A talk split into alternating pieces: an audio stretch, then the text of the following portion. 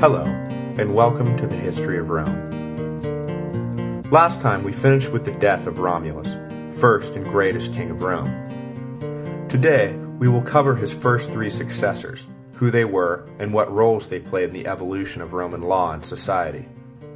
I call this section the Seven Kings of Rome because common historical nomenclature always refers to the Seven Kings of Rome, so though we will only be talking about three kings, it seemed appropriate to use the phrase as a title, even if it isn't technically accurate. Just remember, there were seven kings of Rome. Oh, by the way, in reality, there were almost certainly more than seven kings of Rome. The idea that seven successive kings could reign for an average of 35 years each stretches credulity. Nowhere else in the history of mankind have seven monarchs in a row managed such continuous good luck. The stories handed down to us of Numa and Hostilius and Marcius and the Tarquins are no doubt apocryphal, meant to cover the ground between Romulus and the founding of the Republic, while explaining the evolution of the city's culture at the same time. So just remember, even though there weren't really seven kings of Rome, there were seven kings of Rome. After Romulus died or disappeared, there was a crisis. Who would lead the Romans now that their first and only king was gone? Trouble arose not just from the question of which particular man would reign, but also from the question of what tribe he would be from. The Sabines, who would suffer the sole rule of Romulus in silence, now wished to see one of their own placed upon the throne. The Romans found this idea preposterous, but the Sabines refused all Roman candidates, and the Romans, in turn, refused all Sabine candidates. To avoid a slip into anarchy, it was decided that each senator, in succession, would reign for a single day, until an acceptable man was found to rule. This was the first instance in Roman history of an interregnum, or period between official sovereigns. A compromise was finally proposed that allowed the Romans to choose whomever they wished, without Sabine veto, as long as the man was a Sabine. The Romans agreed to this and picked a man of universal renown, Numa Pompilius. The Sabines, delighted by the choice, agreed at once, and messengers were sent to Numa to present him with the good news. To the amazement of everyone, however, Numa refused the offer, and it was only after much cajoling that he agreed to take the throne. You see, Numa was a bit of an odd bird. He disdained all luxury and had devoted his life to religious contemplation. He often took long walks alone, and it was believed that on these strolls he conversed with the gods. Not that this concerned anyone, quite the opposite, it only enhanced his reputation that the gods spoke to him, but still, not exactly a man you usually find at the head of a growing military power. Numa did not even live in Rome. He resided in a nearby town and was, for the most part, put off by the violence and greed of the city. This second king of Rome was the opposite of Romulus in almost every way. Where Romulus was brash, Numa was reserved. Where Romulus was a warrior, Numa was a pacifist. Where Romulus sought glory and fame, Numa sought peace and solitude. Overnight, he changed the trajectory of Rome's march to greatness. When Numa arrived in Rome, he found a warmongering population of brutes who had known forty years of war, and when he died, he left Rome a population of farmers who had known forty years of peace. The remarkable transformation was due entirely to Numa's introduction of religion to the city. He turned the people's attention away from the battlefield and towards the heavens. Desiring peace more than anything else, Numa devised complex religious rites to occupy the time of the now demobilized army so they would not grow restless and provoke unnecessary wars. He instilled in the Romans an everlasting fear and awe of the gods, which would last for the remainder of the empire. Numa is credited with the foundation of the most important religious institutions in Rome. He imported the Vestal Virgins and established the laws governing their watch over the eternal flame. He created the office of Pontifex Maximus, the high priest of Rome, who would be responsible for the maintenance of all religious services, and, in an act of remarkable foresight, declined to serve in that role himself, establishing a sovereign religious realm that could not be meddled with by future kings. He believed that later kings would be so caught up in war making that they would neglect their religious duties and bring the wrath of the gods upon the city. The office of Pontifex Maximus would remain an independent authority until the title was claimed for the emperors by Augustus at the dawn of the imperium. At the end of the empire, the title was passed to the popes, who hold it to this day, 2600 years after its inception. Just as Romulus is the answer to all questions about the founding of the city, Numa is the answer to all questions about the origin of religious practices. Who divided regular days from holy days? Numa. Who created the priesthood of Mars? Numa did. The priesthood of Quirinius? Numa. Who built the altar to Jupiter? Numa, of course. In the development of Roman culture, Numa is second only to Romulus in importance, and to some he was even more important. Machiavelli writes, And for anyone who considers Roman history carefully, it is clear how much religion helped in the commanding of armies, in inspiring the plebeians, in keeping men good, and in making the wicked feel shame. Thus, if one were to debate about the prince to whom Rome owed the most, I think Numa would sooner obtain the first place. For where there is religion, one can easily introduce arms, but where there are arms, but no religion, the former can only be introduced with difficulty. Perhaps Numa's most famous addition to Rome was the Temple of Janus. The gates of the temple were to remain open while Rome was at war, and be closed in times of peace. For the entirety of Numa's reign, the doors stayed shut, but after his passing they remained open almost continuously. Numa's dream of peace, it would seem, died with him, and his reign would be an anomaly in Roman history.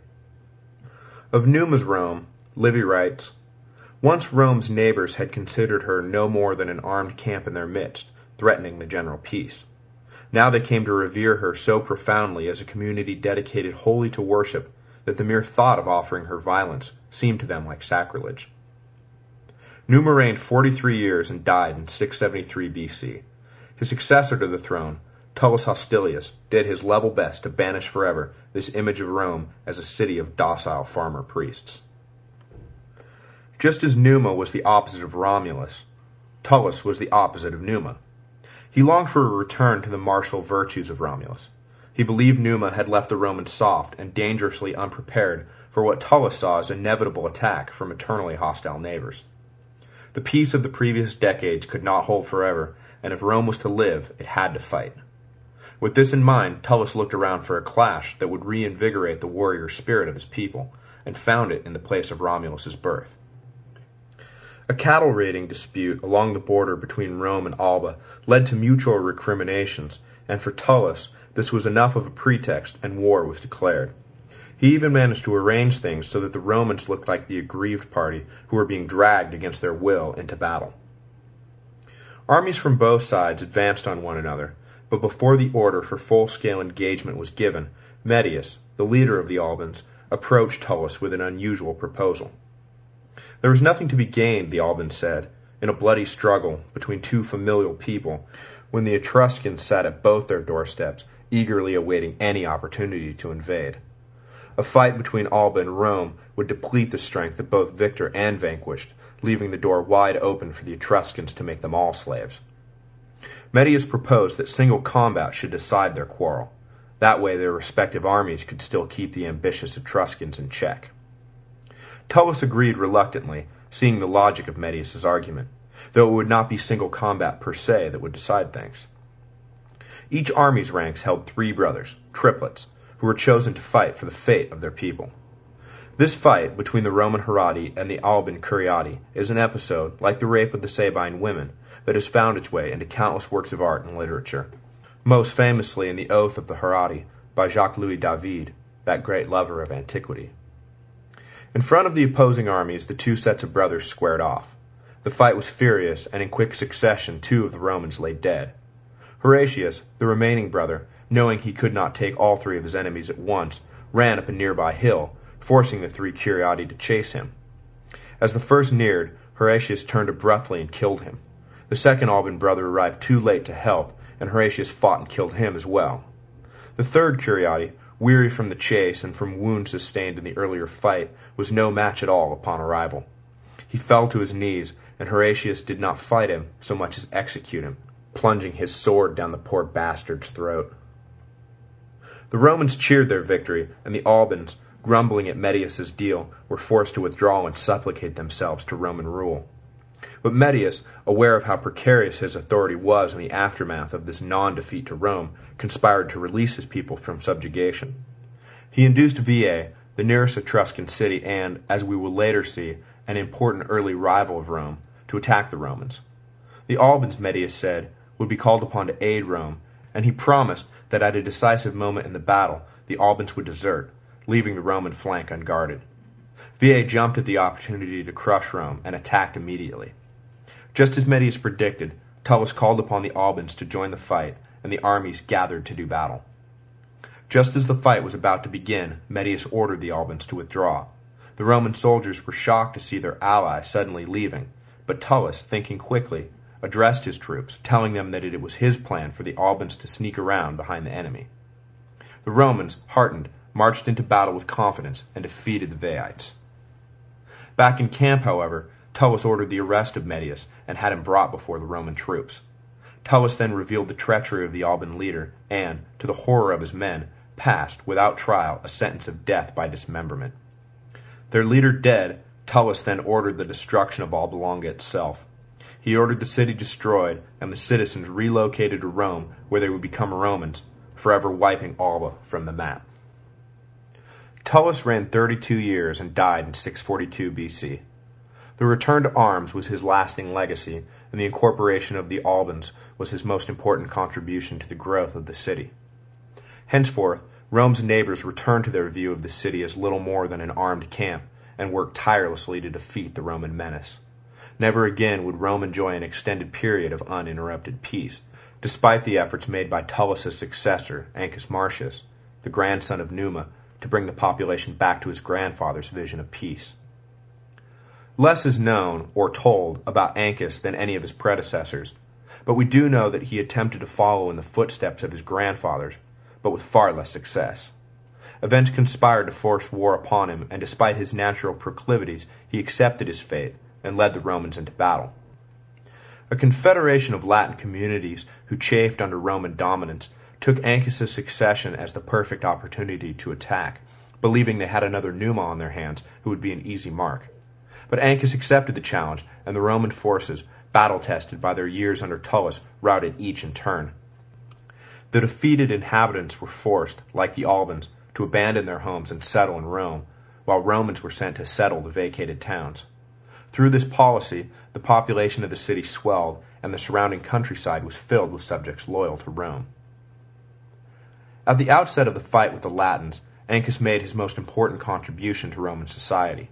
Dissatisfied with the haphazard way war began between Rome and her enemies, he decided to inject a sacred ritual introducing something of Numa into the barbarism of armed conflict. A specific formula was proscribed as to how exactly the Romans would declare war on an enemy, too tedious to spell out here, but it involved sending envoys into enemy territory, announcing the war to the first man met in an official pronouncement, making more official declarations at appointed times, waiting 33 days, and finally throwing a spear into enemy territory, signaling the beginning of hostilities.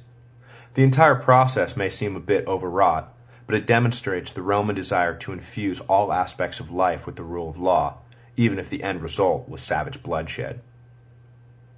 After the campaign against the Latins, Ancus won an important victory against the Veiites, gaining control of the Maesian forest and extending Roman territory all the way to the sea. The consequences of this event cannot be overstated. Through Ostia, the port town founded by Ancus at the mouth of the Tiber, all initial Roman forays into the Mediterranean were launched and received. Ancus reigned 24 years and died in 617 BC. At his death, Rome found itself immeasurably strengthened by the addition of countless new citizens, a neighborhood free of enemies, and a port to call its very own. We will leave the story here and pick up next time with the final three kings, the Tarquin dynasty, the last of which would show himself to be such a tyrant that the very idea of monarchy would be hateful to Romans forever after, even forcing the emperors to semantically cloak their activities so as not to be accused of monarchism. As I said earlier, the lives of these kings are apocryphal biographies designed to explain the origin and development of Rome to later Romans. What is mostly being fleshed out in the story of these first kings is the relationship between the two most important pillars of Roman society, war, and religion. The warlike Romulus is followed by the religious Numa, who is followed by the warlike Tullus, until finally the two pillars are joined in Ancus, the religious king who is dragged into battle by fate. This interplay is instructive and offers a neat encapsulation of their character. The Romans are a warlike people, tempered by religion, not a religious people forged into warriors. Ultimately, it is war, not prayer, that defines the Romans. Imagine if it had been the opposite a people founded by a religious pacifist and succeeded by a warrior who was then succeeded by a pacifist, who was then succeeded by a warrior dragged by fate into a religious life. It paints a very different picture. The Romans are fighters through and through, though Machiavelli's point is well taken. Without religious tempering, it is doubtful the Romans could have sustained a republic based upon the rule of law, and would have remained an unremarkable tribe of violent barbarians. To sum up, the Romans were soldiers who took oaths seriously, not priests who took swordsmanship seriously. Join me next time as we discuss the last days of the Roman monarchy and what was so bad about Tarquinius Superbus, the last king of Rome, that led the city to transform itself into a republic that lasted for 500 years.